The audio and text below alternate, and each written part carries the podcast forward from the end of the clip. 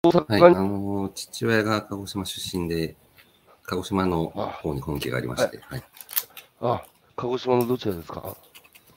鹿児島のアイラっていうところなんですけど、アイラ郡っていう。島ではないですか？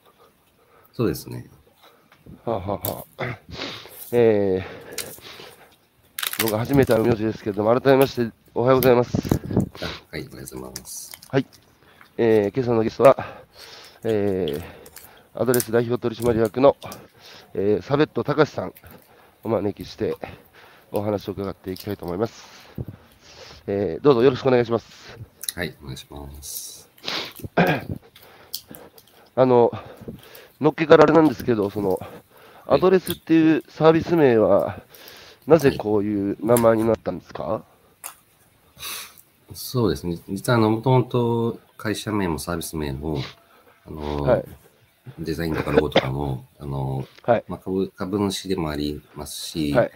コピーライターとかデザイナーでもある会社と一緒に作った名前なんですけれども、はいまあ、アドレスっていわゆる英語で言うと住所ですけれども、はいはいADD を大文字にしてるんですよね。うんうん、なのでその住所を追加できるっていう、まあ、意図を組み込んでいて。そういうことか。はい。住所とか住まいっていうのをアドできる、追加できるっていう。いやー、失礼しました。僕、ADD 大文字にしてませんでした、略歴のことで。いやー、結構僕としてはこだわってます。はい、いやー、なるほど。すごく、合点がいきました。今、岸田政権が看板政策に掲げる、デジタル田園都市構想国家というのが出てきましたけれども、もともとは香川県から選出された大平正芳さんが総理大臣になったときに、田園都市構想国家、まあ、当時、先進国で急速に進む都市化に伴って、公害だとか、人間阻害の問題だとか、それだから社会問題になっているときに、やっぱ生産性の高い都市と、まあ、多様性のある都市に、自然豊かで人間性あふれる、地方が接続していくべきだみたいな、まあ、議論の中でヨーロッパではそういう街づくりが、展開されて日本は駆け追い倒れに終わった。で、今ここに来てゾンビみたいにまた田園都市構想がこう持ち上がってきたのは、まあ、まさにコロナで僕らは場所にとらわれずに働ける。場所にとらわれずに学べるっていうことを、まあ、全国民は言い過ぎた、国民の一部の人が体験をして、いよいよデジタルの力で、そういう暮らしが実現できるんじゃないかという、あれは追い風じゃないですか、めちゃくちゃ。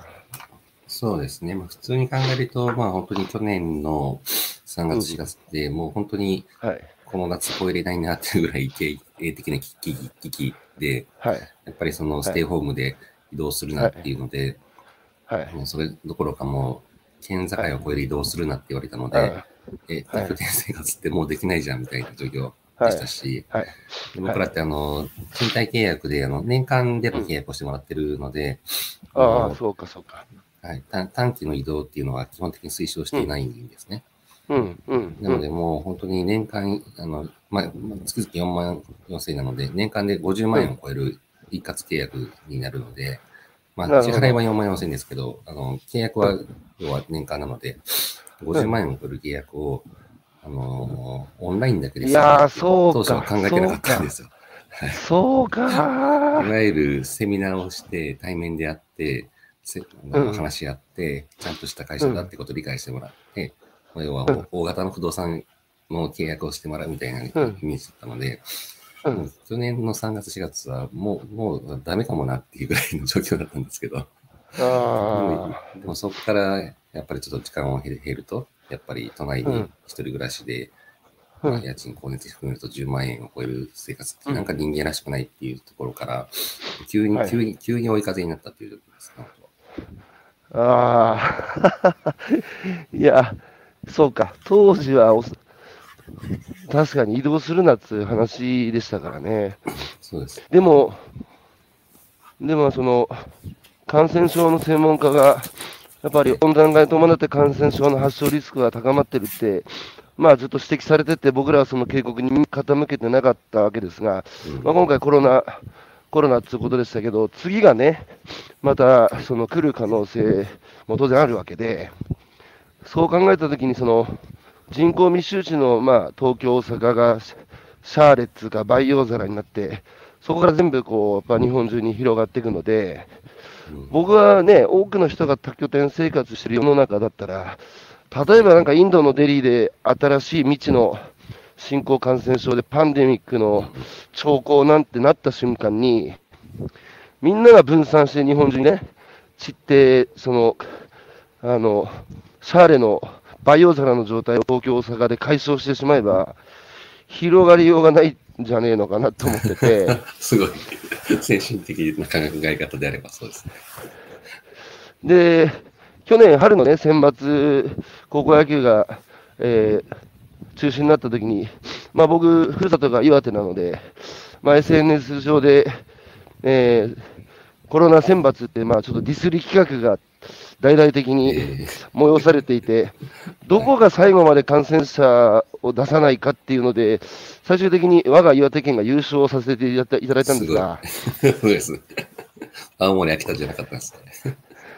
そうだって、サベトさん、岩手って四国と同じ大きさのところに130万県民だから、まあ、人口密度がものすごい低いので、つまり日常からソーシャルディスタンス取れてるんですよ。で、やっぱりコロナ禍で生活のストレスが極端に増えたのは、やっぱり都市部で、岩手なんて、ま、ほぼ生活変わってないっていうかね、子供たち外飛び跳ねてるし、なんかそういうことでその人口過密の、まあ、リスクを突かれたのが今回の新型コロナウイルスの世界的な大流行だったと思うんですが、僕がなぜね、このアドレスっていうサービスに関心を持ってるかというと、もともと僕は都市と地方をかき混ぜるっていうコンセプトで、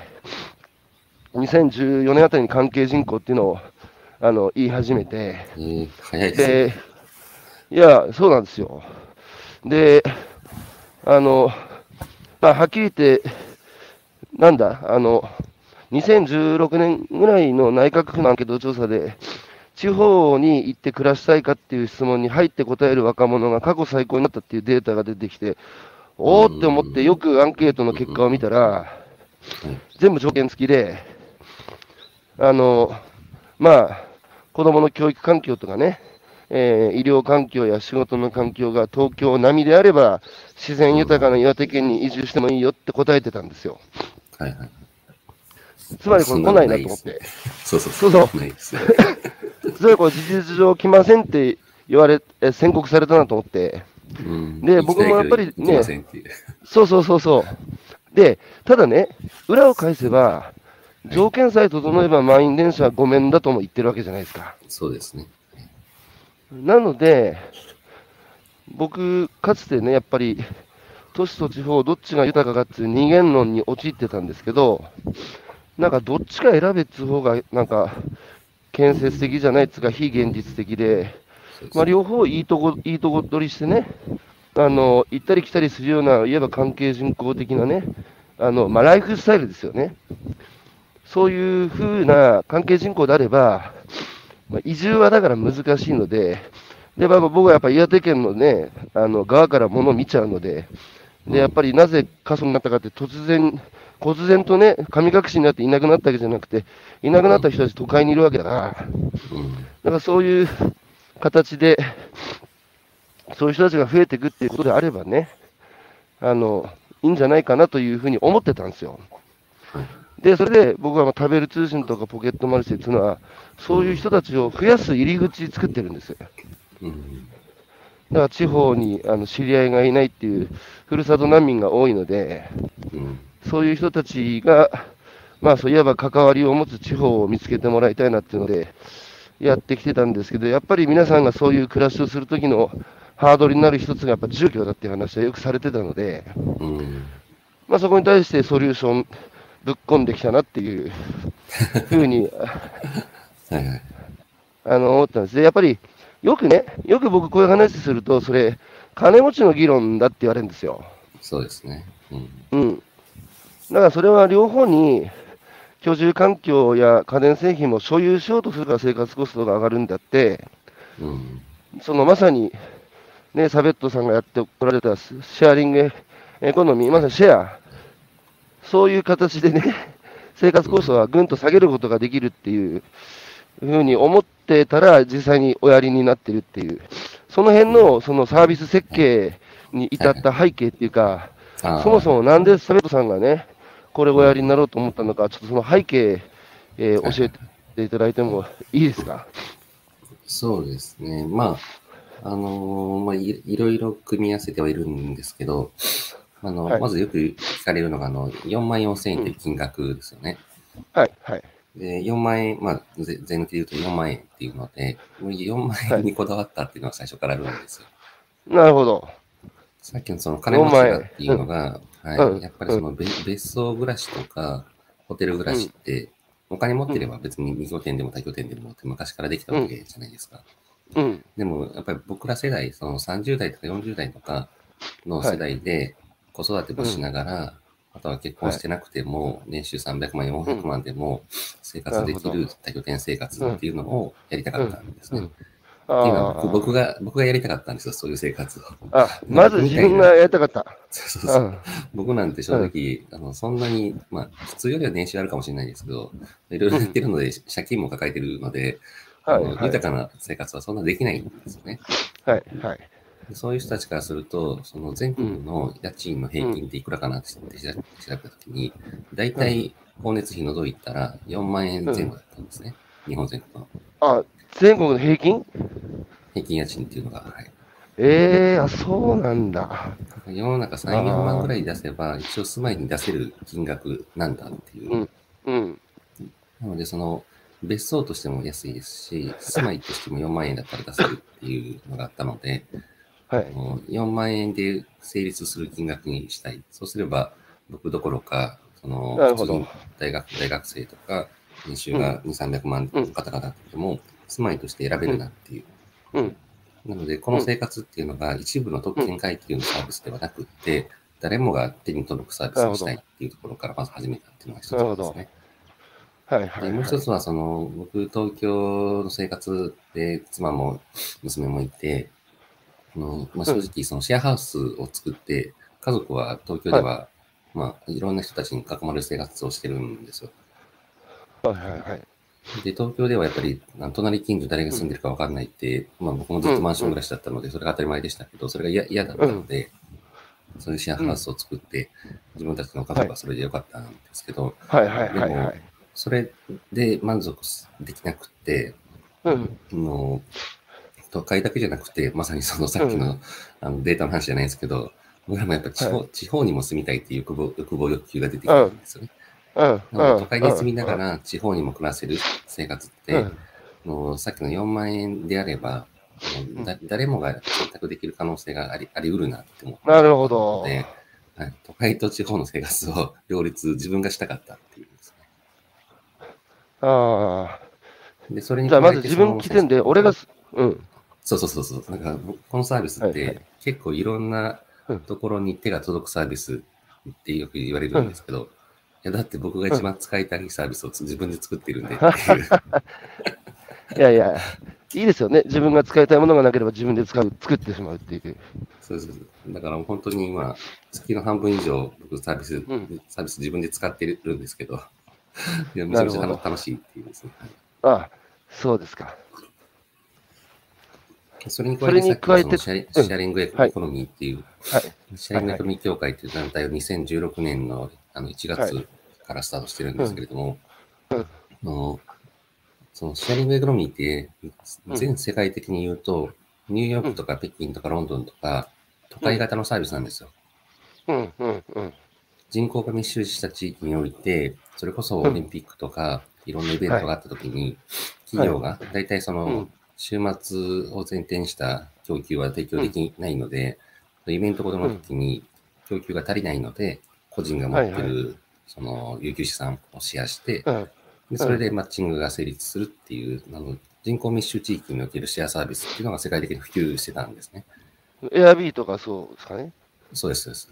うん、なので、日本でも東京を中心に広がってたんですけど、この協会作った時に、実は問い合わせが殺到したのが、都心部じゃなくて、人口減少地域からの問い合わせが殺到したんですよ。へー、意外だったでしょ。すごい、そうなんです、そう、意外でしたし、衝撃で、おかしいなって、僕らも世界中知ってたんで、なんで日本はこんなに人口が下手したら1万人以下のところから、問い合わせがすごい来ていて、課題先進国なので、基本的に有給資産はもういっぱい持ってるわけですよね。空き家もそうですし、いろんなその、自然も豊かですし、歴史もあるし。はい、けれども、もう企業が撤退して、若者がいなくなって、もう助け合いでは、この地域は成立できないっていう、本当に深刻な相談をすごいもらって。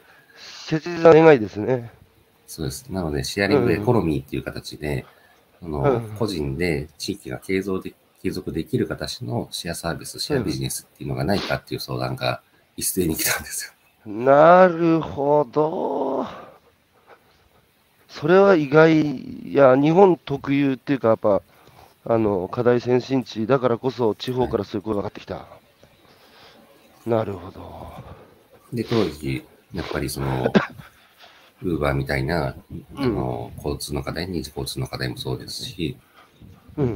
仕事があんまりないっていう課題もそうですし、空きはたくさんあるけど人が来てくれない、観光地じゃないところに関しては知名度も低いっていうので、例えば民泊、Airbnb を使ってとか、ウーバーを使ってとか、クラウドソーシングとか、クラウドファンディングを使ってとか、これシェアサービスって地方でこんなにも要求というか、ニーズがあって、いやー、面白い。なるほど。全然成立しないんですよ。人口が少ないので。人口1万人のところで、シェアサイクルとか、ライドシェアをしたところで、ビジネス的に成立しないんですよ。なので、人を移動させたのか。そうなんですよ。だからもうこれ、どうやったら地方でシェアサービスが成立するのかなって、僕らも調べて、いろんな会社を紹介して、日本の企業が、シェアビジネスの企業があって、地方を何度かしたいと思ってる人が多かったので、もうシェアリングシティっていうコンセプトを海外から持ってきて、シェアサービスで街づくりをするっていうのを、結構当初から力入れてやってたんですけど、あんまりうまくいかなかったんですね。あ、そうですか。シェアリングシティってもともとオランダとか、どの辺で？そうなんです。オランダとかから始まってですね。アムステルダムとかそうですね。はい、さすがそうです。いや、この辺、ちょっと僕、調べたんでいっぱい。なんでうまくいかなかったですか、最初は。やっぱりその地域内でのシェアサービスっていうのは、人口ボリュームが少ないですし、地域に人がそもそも来ていないので、なかなかそのビジネスとしては成立しなかったってですね。ああ、なるほど、なるほど。人口1万人のところでシェアサイクルとかカーシェアとか置いたところで、1日に使われるのが数人とか数十人だと成り立つわけがないんです、ね、だから行く理由を作る必要があったんですね。そうなんですよ。でも逆に、例えばレディー4とか、まさに311の時とかのクラウドファンディングみたいな形で、都会からお金が流入するとか、Airbnb でもその地方に世界中から集まってる無名の都市とかもあったので、これ都会とかその世界から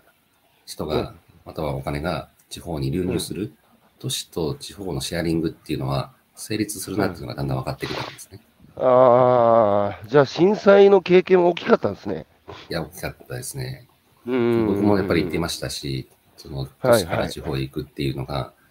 継続的に、むしろ地方の資産を生かして、都市から人が来るモデルを作れば、これ成立するなっていうのがだんだん分かってきたんですね。なるほど、なるほど。なるほど。その、浪江とか楢葉とか、ああいうところで、中学生たちがクラウドファンディングをやって、100万以上のお金を集めたとか、ざらにあったので、都会で中学生、高校生がクラウドファンディングをやること自体も、なかなか難しいですし、やったところで 100万円を中学生が集めるなんて、ちょっと信じられなかったので、ある意味、これ地方の方が強いなって。それは地方の高校生の方がクラウドファンディングが集められるっていうのは、より課題感が大きくて共感を呼びやすいってことですか？そうです。ああ、なるほど。食べる通信も東京でやってもあんまりうまくいかないと思うんですよ。いや、おっしゃる通り。それと、その、応援したいっていうニーズと、プラスやっぱ都市住民側にも、その東京だけで暮らしてるのがちょっと息苦しいっつ、で、被災地にね、来たボランティアの皆さんもやっぱり、なんつうかこう、東京で働いててもエンドユーザーがなかなか見えないので、やっぱ自分の仕事に生きがいが感じにくいって人が、なんか2枚目の名刺的に、ね、土日だけでいろんな活動に参加してた人が、まさに被災地が2枚目の名刺先になったっつうか、自分の持ってるスキル、ノウハウが目の前にいる人のためになって、直接、いや、おかげさまでありがとうって言われた時のなんかこう手応えっつうか、できればここに継続的に関わりたい、通いたい、あとはその移動費と宿泊費、だから、あれか、頻繁に行くんじゃなくて、ね、だから年間通じて継続的に関われる、その辺の発想って、どうだったんですか、その共感だけじゃなくて、都市住民側のニーズっていうか。はい、そうなんですよ、それで、そういう地域の課題解決にもなるし、空き家を活用すれば、都会の人が行ける、ポテンシャルはすごい大きいなと。で、さらに都会の人たちは地方に行きたいっていう潜在的なニーズもあるなっていうのがだんだん分かってきて、これはいけるなと思って、ちょっと実験的に2018年に、いろいろイベントとかプロジェクトをちょっと始めたんですよ。その時は、アドレスのサービス名もなくて、もう、僕のサービスでまだもうすぐ今月末でようやく創業3年なので、2018年の1月にイベントを始めた頃って、まだ起業するつもりもなかったんですね。そうなんだ。じゃ最近、ほやほや、今まで湯気が立ってる状態ですね。ギリギリコロナ前っていうぐらいで、本当に最近ですね。それで実験をすることでした。その時はもうアドレスって社名も企業もするつもりなかったので、一応プロジェクト名っていうのが、21世紀の参勤交代プロジェクトっていう名前でやってた。ああ、出た、参勤交代。そう。逆参勤交代みたいな発想です。それも、なんか、養老先生とこの間対談した時、最初はね、6年前に食べる通信でやった時、その逆参勤交代、いやー、すげえいい概念だな、それと思ったけど、素晴らしいですね。21世紀の参勤交代プロジェクトやった。それで2、3ヶ月に1回イベントやって、もや僕がやっぱりやりたかったっていうのと、地域にニーズがありそうだなっていうので、そういう人たちのコミュニティ仲間集めをしてみたかったんですよ。そうしたら結構やっぱ反応が良くて、これはいけるかもしれないと思ったんですけど、半年ぐらいやってみて、おじさんがいっぱい集まってたんですよ。40代、50代の。ちょっと僕がやってたからっていうのもあるかもしれないですけど、おじさんのためのサービス、独身の方もいましたし、家族の方もいたんですけど、ちょっと余裕があって、田舎生活をしてみたい。で、地域で自分のスキルとか、お金とか、活かせたら、自分自身が豊かになるかもしれないし、地域貢献してみたいみたいな人たちがすごい集まってきたんですね。なるほど。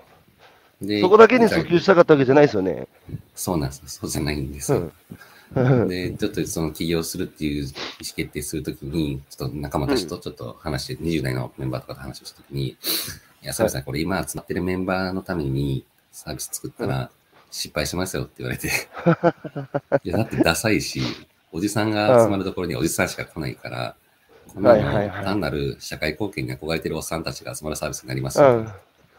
そうじゃなくて、憧れて、4万円払ってでも、若者たちがこんなライフスタイルを実現したいっていう、最近アドレスホッパーっていう、どこでも暮らせるっていうのが20代の中では、ちょっとイケてるライフスタイルって言われ始めてるので、そうなんだ。女の子、男の子たちが憧れるサービスにしないと、これちょっとそのサービスのコンセプトから、ターゲットから、根底から考え直した方がいい。って言われて、ちょっと衝撃を受けて、それでちょっといろいろと考え直したんですね。そこどう工夫して若い人たちにも広まったんですか？まずはやっぱりこのサービス名とかコンセプトもそうですし、デザインとかクリエイティブとかにまずお金をかけるっていうところと、社会貢献とかその地域のためにっていうのは、もう僕ら運営側を持ってたとしても、お金払う側はそんなの一切関係ない話なんですよね。ああ、耳が痛い話ですわ。だからその地域で美味しい食材を食べたいとか、それで自分たちのスキルが生かされたら、それは自分は嬉しいかもしれないけど、地域の人たちは別にそこまで望んでないっていう実態もありますし、美味しいものを安くずっと買い続けたいっていう消費者ニーズみたいなところからすれば、社会貢献的な人たちのニーズなんてちっちゃなパイでしかないので、ちゃんとサービスとしても求められて、適正価格で安いし、もう今の時代になってるし、かっこいいし、おしゃれだしっていう商品価値を作らないとダメだなっていうところに気づいて、そこでもうコンセプトからターゲットから見直した。いやー、軌道修正してよかったですね。いや、本当にそうです。最初実はボランティア的な感覚でちょっとやってた部分もあったので、月々2万円とか3万円ぐらいで、社会貢献的な人たちが集まるようなサービスにしようかなって思ってたのも実は最初はあったんですよ。で、2、3万ぐらいだったらボランティア価格で出してやってもいいぐらいの人がいるかもしれないなとかから始まってたんですけど。その頃、サーベットさんって本業っていうか何で飯食ってたんですか、その頃は。その時はまさにそのシェアリングエコノミー協会の業界団体の事務局長がやってましたし、外役してその IT 企業からの出向だったので、まあ、僕自身はある意味食べる保証はあったので。なるほど。それがいよいよ、いや、ちょっとこれいけるかもしれねえぞって、もうこれフルコミットで、もう全部自分の持ってる、リソースを注ぎ起業するって決断したのはいつですか？そうですね、そこで起業自体は本当に2018年の10月に、はい、そういうちょっとターゲットとかも見直して、ニーズもこれはありそうだなと思ったので、はい、よし、やるぞって決めて、で、11月に会社を作って、で、12月にサービスを発表したんですね。でも、自分自身はその会社員であり、その業界団体の事務局長をこうメインでやってたので、要は副業で始めた企業だったんですよ。なので、その12月の20日に、2018年の12月20日にサービスを発表したんですけど、もう1週間で、もう何万人っていう人たちからの問い合わせというかアクセスがあり、2019年の4月から合物件で 30人の、会員を集めますって発表したら、1週間で1100人から入居問い合わせが来たんですね。ああ、もうこれ、それでもうやるしかねえなと、これ本気で。30人に対して1100人が1週間で集まってきたっていうのは、これもう、単なる市民プロジェクトじゃダメだなっていう。これ、改めて、サーベットさんがまずそういう暮らししてみたいなっていう。で、まあ、あとはシェアリング協会での、そのシェアシティの、まあ、地方の実情や震災でのご経験も踏まえて、これちょっといけるかもしれないですので、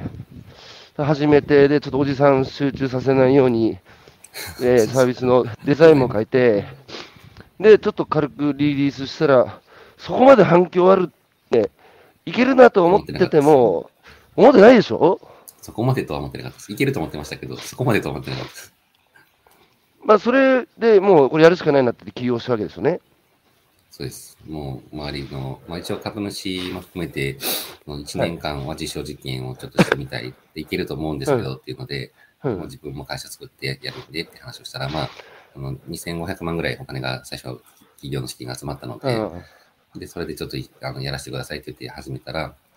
問い合わせがそういう状況だったので、周りから、いやこれ遊びで1年間やるんじゃダメだぞっていうプレッシャーもあり、わかりましたって、もうそれ本業にしますっていうので、一気に。これ割とっていうか、僕もおじさん起業家って言われてるんですけど、サベットさんは割とね、遅咲きっていうか、スロースタートでしたよね。そうですね。41歳で起業したんです。おー。いや、で、そのね、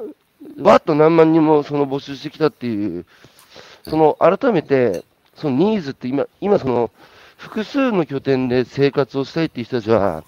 何を求めてるんですか？実際にサービスを運営して3年ぐらい間もなく経つと思うんですけど。はいはいはい。まあ、コロナ以前と以後でそこもまた大きく変わったんですけど。うん、変わった、はい。はい、でも、まあ、ベースとしてはやっぱり、うん、IT、インターネット一つでどこでも仕事ができるっていう人たちからすると、はい、まさに東京で満員電車に揺られて通勤するっていうのが人間らしくない、うん、おかしいってことに気づいて、うん、でも地方に友達も知り合いもいない中で、移住定住はやっぱり重たい。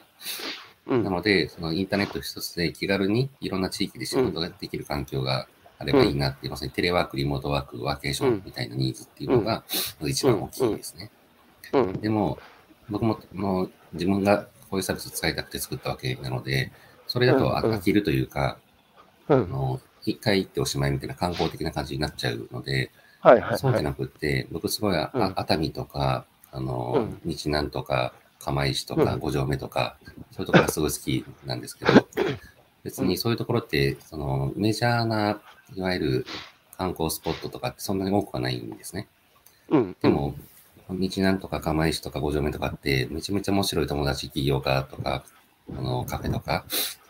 ゲストハウスとか、いろいろ自分らしい生き方をしている30代の友達が多かったので、これってやっぱり地元の人たちとつながれると、年に1回とか1回行っておしまいじゃなくて、人にリピートするつながりっていうのが生まれるなっていうのが分かってたので、なるほど。人とのつながりを都会にはない中で、地域においては人とのつながりを提供することで、粘着性の高いリピーターができるなっていうのが分かってたので、なるほど。そこの人とのつながりっていうものを最初、ヤモリっていうので、地域に住んでる方々とのつながりを最初から重要視して提供したっていう。なるほど。それコロナ前とコロナ後で、その本質的なニーズっていうのは変わってない。変わったところも。ニーズは変わってなくて、はい。うん、ターゲットがやっぱり、うん、それまではフリーランスとか自営業やってる方々が中心だったのが、そうか。会社員がっていう、はい。そうか。あと大学生とかいきなり入ってきたんで。なるほど。だからやっぱ追い風になったってことですね。そうです、ね。これ、でもできる今現状、そのサービス3年で、全国何か所にその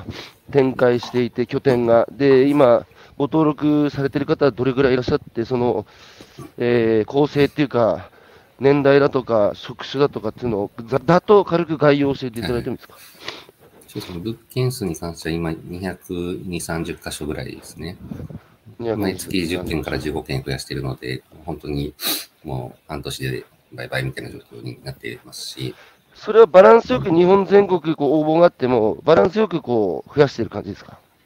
いや、やっぱり東京とかその都心部が中心のサービスなので、うん、都会から地方へ行きたいという人たちがまずは一番多いので、なるほど。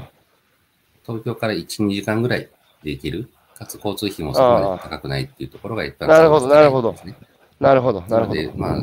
関東圏から、まあ、せめて静岡とか、長野とか、山梨とか、そういうところが一番優先順位が高いんですけど、まあ、とはいえ多拠点生活なので、まあ、全国に、まばらには広げてるっていう。はい。で、登録されてるメンバーの方はどれぐらいいらっしゃるんですか？そうです。会員数は今、正式には公開はしていないんで、数は発表してないんですけど、でも、まあ、コロナ以前と以後で比べると、この1年、1年半で6倍から7倍増えてるので、比率としては、ちょっとこんなペースで見るとはっていう状況ですね。じゃあ、一応予定を上回るスピードで順調に会員さんも増えてらっしゃるわけですね。まあ、でも、その一番最初の想定から比べると、もっといくと思ってたのにっていうのが最初のスタートダッシュだったので、コロナでようやく追いついてきたっていう、恥ずかしながらです。いやいや、なるほど。うちもあんまり変わらないですね。今のほとんど同じような感じ。で、構成はどうなってるんですか、その登録。構成が20代、30代、40代がやっぱりその順番で比率は高くて。20代が多いの一番。20代が一番27、8% ですよね。30代も 25% ぐらい、で40代も 20% 前半なので、20代から40代が7割超えてますね。よかったね、おじさんサービスから出して。そうそうそうそう。本当です。ほんま4000円でちょっとクリエイティブにしてよかった。男女の比率はどうですか？男女も最初はだからまさにおじさんから始まったんですけど、もう今女性比率が 35% ぐらいまで上がってきて。これやっぱ独身の方以外にもやっぱ家族いらっしゃる方もいるんですか？あ、そうですね。もともとそのまさに僕が使いたいというところから始まっているので、家族が使えるようにしたかったんですよ。かつ地域からすると、子供たちとか、家族で来てくれると喜んでくれるので、同じ部屋に関しては、2親等以内の方は無料にしてるんですよ。2人でも3人でも。なので、家族か、今の時代 LGBT とかも含めて、大学生とかも含めて、パートナーがいらっしゃる方もいるので、パートナー1名か2親等以内の家族は、同じ部屋を無料にしているので、パートナーまたは家族登録している方が、全体は実は6割を超えていて、ただ、やっぱり平日から普通に使う人たちは、やっぱりシングルまたは個人で使っている方が中心で、週末とかに家族連れていくとか、パートナーと一緒にっていう人たちが一部いるっていう利用実態ではありますね。これ、目標って全国で何か所ぐらいに置いてるんですか？目標はやっぱり僕らそこの運営側としてやっぱ空き家をなんとか減らしたいっていう思いがあるので、空き家ってやっぱり2030年代に2000万件超えるって言われてる中で、少しでも貢献できるっていう意味だと、少なくとも 1%、20万物件を活用できるぐらいの規模にしたいなと思ってるので、それぐらい使おうと思うと、20万物件を埋めないといけないっていう規模でいうと、100万人ぐらいが少なくとも使うサービスにしたいな。ああ、20万物件で100万人がそういう生き方をしてたら、日本人の100人に1人だから、なんかね、少し世の中かき混ぜ棒になりそうなんだけど、もう一つ聞きたかったのは、子供たちの学校の問題なんですけど、その子供を連れてそういう多拠点したいなっていうときに、やっぱその学校をどうするんだっていう問題にぶつかっている方は今現状まだいませんか？多いですね。いや、もうそこが大きな課題になっていて、でも一部の本当に人口が1万人、2万人以下の地域からすると、やっぱり学校が閉鎖したりとか、子供が足りないっていう状態になっているので、2拠点とか多拠点生活する人たちの子供が地域に来れるような仕組みを作りたいっていうので、いわゆるスクール制度っていうのを作ってくれた地域もいくつかあるんですけど、それどこですか？とか、それは熊本県の多良木町っていうところが一番最初なんですけど、多良木なんて聞いたことないと思うんですけど、わかります？わかります？すごいですね。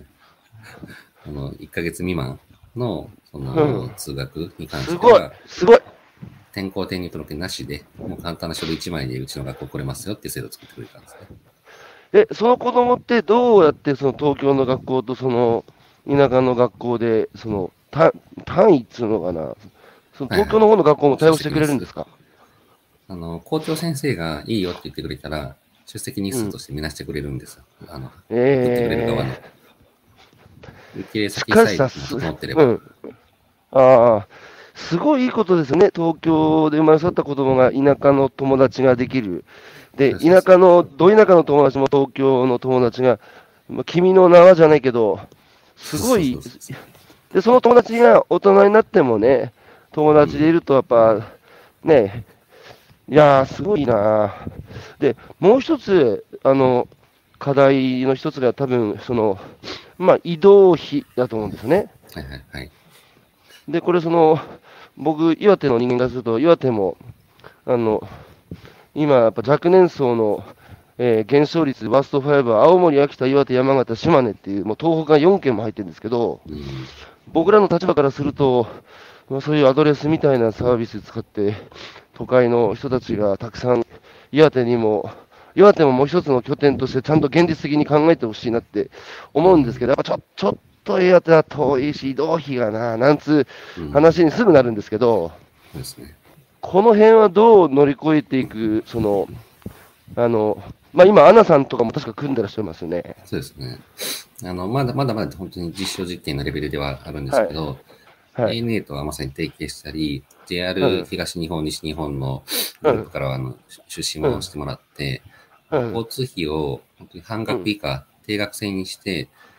車も飛行機も電車も新幹線も含めて、月10万円で住み放題、移動し放題っていう世界を作りたいなと思ってますね。月10万円で飛行機も電車も、車つな行った先ですよね。車も、はい、もちろんです。それで10万でアドレスに4万14、いや、十分、それだといけるね。住まいも含めてなので、アドレスは4万円で、移動費とかも全部含めて 10万円の生活ですね。移動費も含めて10万ってこと？そうです、そうです。だから移動費が5万円ちょっとぐらいで。それ、いけそうなんですか？その航空会社とあと、鉄道と、でも航空会社の人も鉄道の人もやっぱり、これから地域が罰されていくと、運ぶ人もいなくなるから、地域に元気で行ってもらいたいわけですよね。ANA さんとは月に4回、2往復、そのに3万円っていうプライシングで実験してもらったり、新幹線とか、東北のJR東日本に関しては、半額で提供してもらったり、車に関してもカーシェアリングとかが本当にもっと安く提供したいっていうので、一応実験的には10万円で成り立ちうるっていうのが、一応イメージはできてるんですよ。じゃあ、航空会社さんも JR さんも、やっぱそういう新しい人流っていうか、普通にライフスタイルとして都市と地を行き来する人が増えてほしいっていう、ニーズっていうか、思いがあるわけですよね。あります。やっぱりまだ規模感が僕らも小さいので、ボリュームにはなってないから、正式メニューにはなってないですけど、これが本当に100万人が移動する世界になったら、全然、いや、十分成り立つですね。ちなみに車は、カーシェアっていうのは、地方の方でカーシェアサービスってまだ少ないじゃないですか。はい。で、一方で、田舎なんて車一家に2台3台当たり前で稼働してない車もたくさんあるので、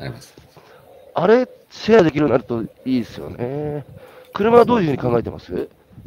車も都心部では個人間のカーシェアリングってもう広がり始めてるんですね。はいはいはいはい。エニカっていうサービスがすごい伸びてますし、タイムズカーシェアリングとかも増えているので、カーシェア自体は都心部からも始まっているので、地方に広がるのはもう時間の問題だとは思ってますね。なるほど。いやー、やべえな、10万か。10万だったら、本当にリアルに別に金持ちじゃなくてもやれる世界観ですよね。そうですね。なので本当に光熱費も家具も家電も光回線も全部込みで10万円なので、はい。で、食費さえあれば生活できるって言うんです。あ、食費ね。食費はさ、やっぱり田舎行きはお裾分けもあるし、なんなら、みんなで耕せばいいでしょうけど、あと最後、もう一つ気になってる課題が、はい、本拠地があるとこに住民票っていうのはあるじゃないですか。はい、で、やっぱり多拠点生活したときに、本拠点、住民票がないところに行ったときに、受けられる住民サービスに制約があるだとか、なんかそういう話もちらっと聞いたことあるんですけど、そうですね。はい、なんか、僕は、やっぱり都市住民が複数拠点に住民税を分散納税して、権利と義務も行使してね、受けられる住民サービスもちゃんと享受できるっていうところまで、政府が踏み込んだらね、すげえ広まるんじゃないかなって勝手に思ってるんですけど、その辺は課題感ありますか？別に特段課題ではないですか？まず、現象としても、都会の賃貸契約を解約して、アドレスだけで生活してるっていう若者たちも、徐々に増えてるんですよ。なので、僕らのサービスだけで生活するってことは、まさに生活の本拠地が、ほっといたらない人たちになっちゃうので、それは良くないなっていうので、実家に住民票を置くか、本当に僕らのサービスだけで生活するんだったら、ちょっとオプション費用はかかるんですけど、住民票が置ける自分専用のドミトリーベッドっていうのが月2万円ぐらいで契約できるようにしてるんですよ。なるほど、ドミトリーベッド。なるほど。月の半分適応転生活で、うん、で月の半分がドミトリーベッドって別にシェアハウス暮らしからするとそんなに苦痛じゃないんですね。なので64,000円で住民票を設けてどこでも住み放題っていうのは、うん、20代30代のシングルの人からすると かなり喜んでくれていて、うん、なるほどなるほど。それはやっぱり生活の本拠を一箇所に置かないといけないっていう今の時代に、うんうん、マッチしたサービスなんですけど、うん、でも本当はどこでも生活できるっていう状態になった時には、うん、まさに住民票をどこに置くか、どこに納税するか、うん、どこの地域で学校とか病院とか仕事とか、うん、選挙とかそういうのができるかっていうサービスが仕組みが変わらないともうできないなっていうのはもちろん分かっていて、うん、で今実はデジタル庁ができてくれたので、はい、デジタルの人たちとは結構話をしてて、はいはい、地方創生とかやってた、まあ、村上さんってご存知かもしれないですけど、うん、村上さんとかが対談話をしてると、まさにその中央集権的な管理組織管理形態の国から、個人中心の分散社会にデジ庁は変えようとしてますと。個人がデータを持っていて、個人がどの病院に行くか、どの学校に行くか、で各地域に移動していったら、どこの学校に行ってもいいし、どこの病院に行ってもいいし、データは個人が持っていて、もちろんどこに納税するかっていうのも含めて、そうすることによって、いろんな人たちが選択ができる機会っていうのができるので、中央集権的なその自治体とか学校とか会社とかが病院とかがデータが持つ社会じゃなくて、分散型の社会システムに変えるっていうことを今目指してくれてるので、それが本当に実現されると、多拠点生活者は全然選択肢が広がるなと思ってます。いや、それもうあれですね。自由で、なおかつ下手したら平等な今よりも社会というか、今はやっぱこうね、所有とか在籍しているところで人の評価が決まるみたいな、そういうものからすべて解放を、されることになるし、あとあれですよね、戸籍制度に基づく現代の家族制度っていうのも、今いろんな家族の形態あるじゃないですか。で、横浜は今単身世帯4割超えるって日本の歴史上初めての事態になっていて、で、やっぱ無縁社会っていうのはね、これから日本の最大の社会のコストにもなるので、で、やっぱ孤独って、飲酒や喫煙や生活習慣病よりも体に悪いって、予防医学者の石川良樹君が、科学的エビデンスに基づいて証明してましたけど、そう考えると、家族についてはどう思いますか？戸籍制度に基づくね、従来の家族のあり方については。これもちょっと誤解を恐れずに言うとですね、僕自身は結婚もう3回してるんですよ。はい。で、一夫一妻制とか、はい、まさに一人の人と一生そういうとこやらなきゃいけないっていう価値観っていうのは、はい、もう正直時代に合ってないと思いますし、はいはい、僕の世代ですら結婚離婚って20年前って、結構舐めてるのかみたいな感じの時代だったんですね。でも今やもう LGBT とかも含めて、結婚してる人たちの方が、なんで結婚するのみたいな価値観は若者たちとか、世界中からすればもうあって、でも結婚しないと子供が生活しんどいだとか、まさに片親みたいな形で、社会保障、社会制度が整ってないっていうのが現状だから結婚する人たちもいるわけであって、それが社会保障とか社会システムとか常識が変わってくると、もう一夫一妻とかっていうところも含めて、結婚制度のあり方は根幹から変わると思うんですね。で、多拠点生活の人たちが100万人まで増えてくると、一つの場所に縛られて、一人の家族と一生添い遂げるっていう人たちは、一部はいますけど、一部の人たちからすると、もう今やアプリで出会うような世界になっている時代からすれば、全然結婚の仕組みも変わるべきだろうとは思いますね。一番世の中の変化に遅れてるのはやっぱり、家族が、全く対応できてない、一番、だって夫婦別姓ですら家族の絆がどうのこうのって捨てる人たちが上に立ってるようではね、あれですけど、でも本当、あれですね、いやー、サベットさん、面白いっすね、マジで。誤解を恐れずに言わなきゃいけないんですか、こういうのは。いやいや、でもそれは、僕はね、その家族で何でもその解決するモデルっていうのはもう、やっぱり、戦後の高度経済成長期のモデルで、今何でも社会化じゃないですか。そうですね。ってことは、家族ですら、のあり方ですら、やっぱりその、なんだ、ある種、そういうふうに、こう、多様化していって、いろんな形になってしかるべきで、でやっぱ人生100年時代になったときに、仕事もね、皆さんそれぞれの、キャリアに応じて変わっていったり、複数、の仕事を持ったりっていうのと一緒で、人間関係も、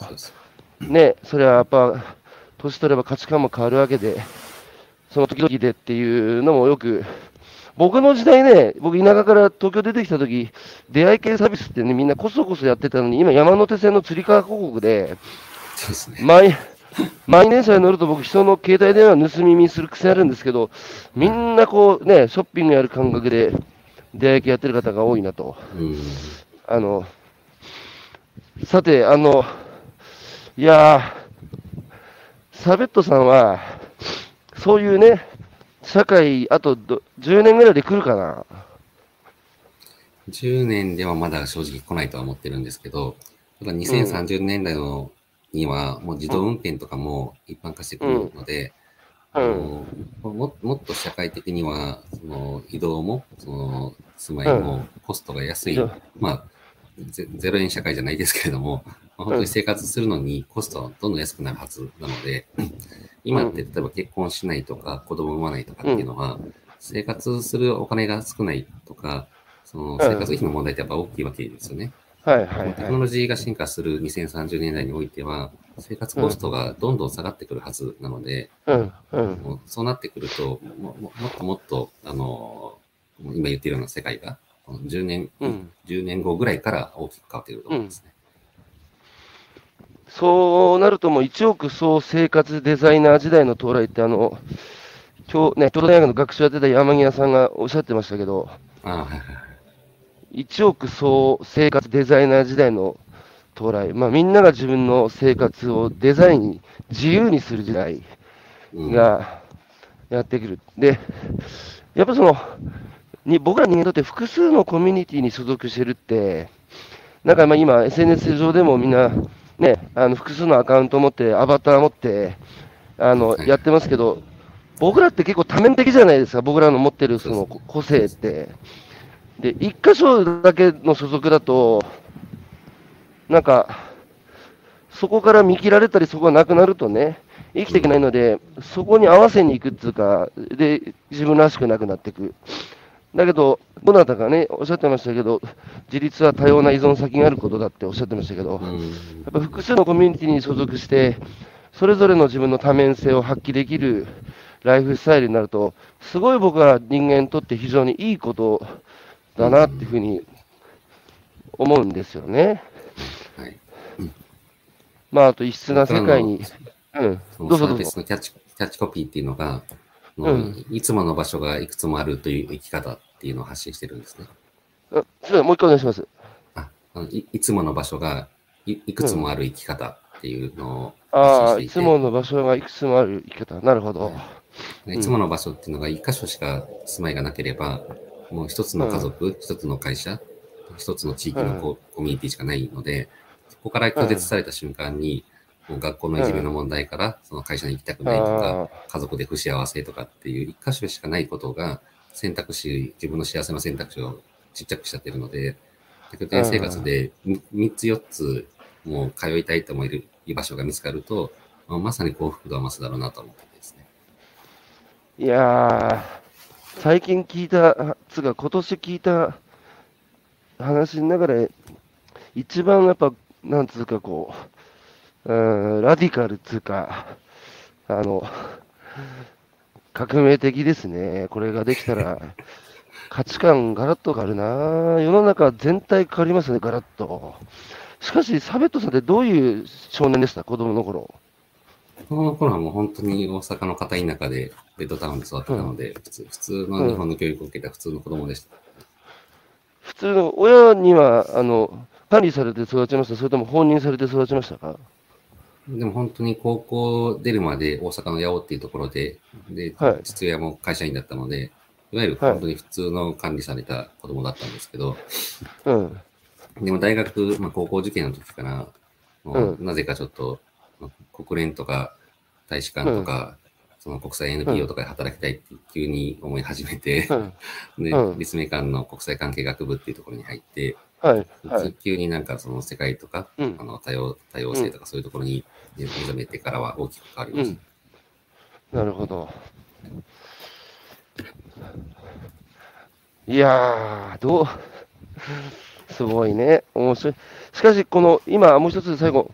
少子化、子供を産まないっていうのが今、東京の出生率も 1.0 なんぼで、まあ、とにかく今、18歳から39歳までの、人の実に4分の1、25% が、性行為も未経験っていう衝撃なデータがこの前発表されてましたけど、この、なんつうか人間の機械化が進んでるっていうか、ある中学生が言ってたんですよ。こう、僕は死にたいと思ったこともないけど、生きたいと思ったこともないって言われたんですよね。だって今日本社会ってチコちゃんじゃないですけど、ぼーっとしてても、まあ、大体の人は生きれてるじゃないですか。で、要はイケスの中でね、養殖されてる魚みたいに、定時に口パクしてれば餌もまかれるみたいな。で、なんか生きるリアリティもないし、それがね、イケスの外に行くと、まあ自分で餌も探さなきゃいけないし、なんなら自分よりでかい魚に食われるかもしれないし、だけど、イケスの外には、イケスの中にはない景色が広がっていて、いろんな出会いもあって、まさに生きるを取り戻していくっていう、アドレスって、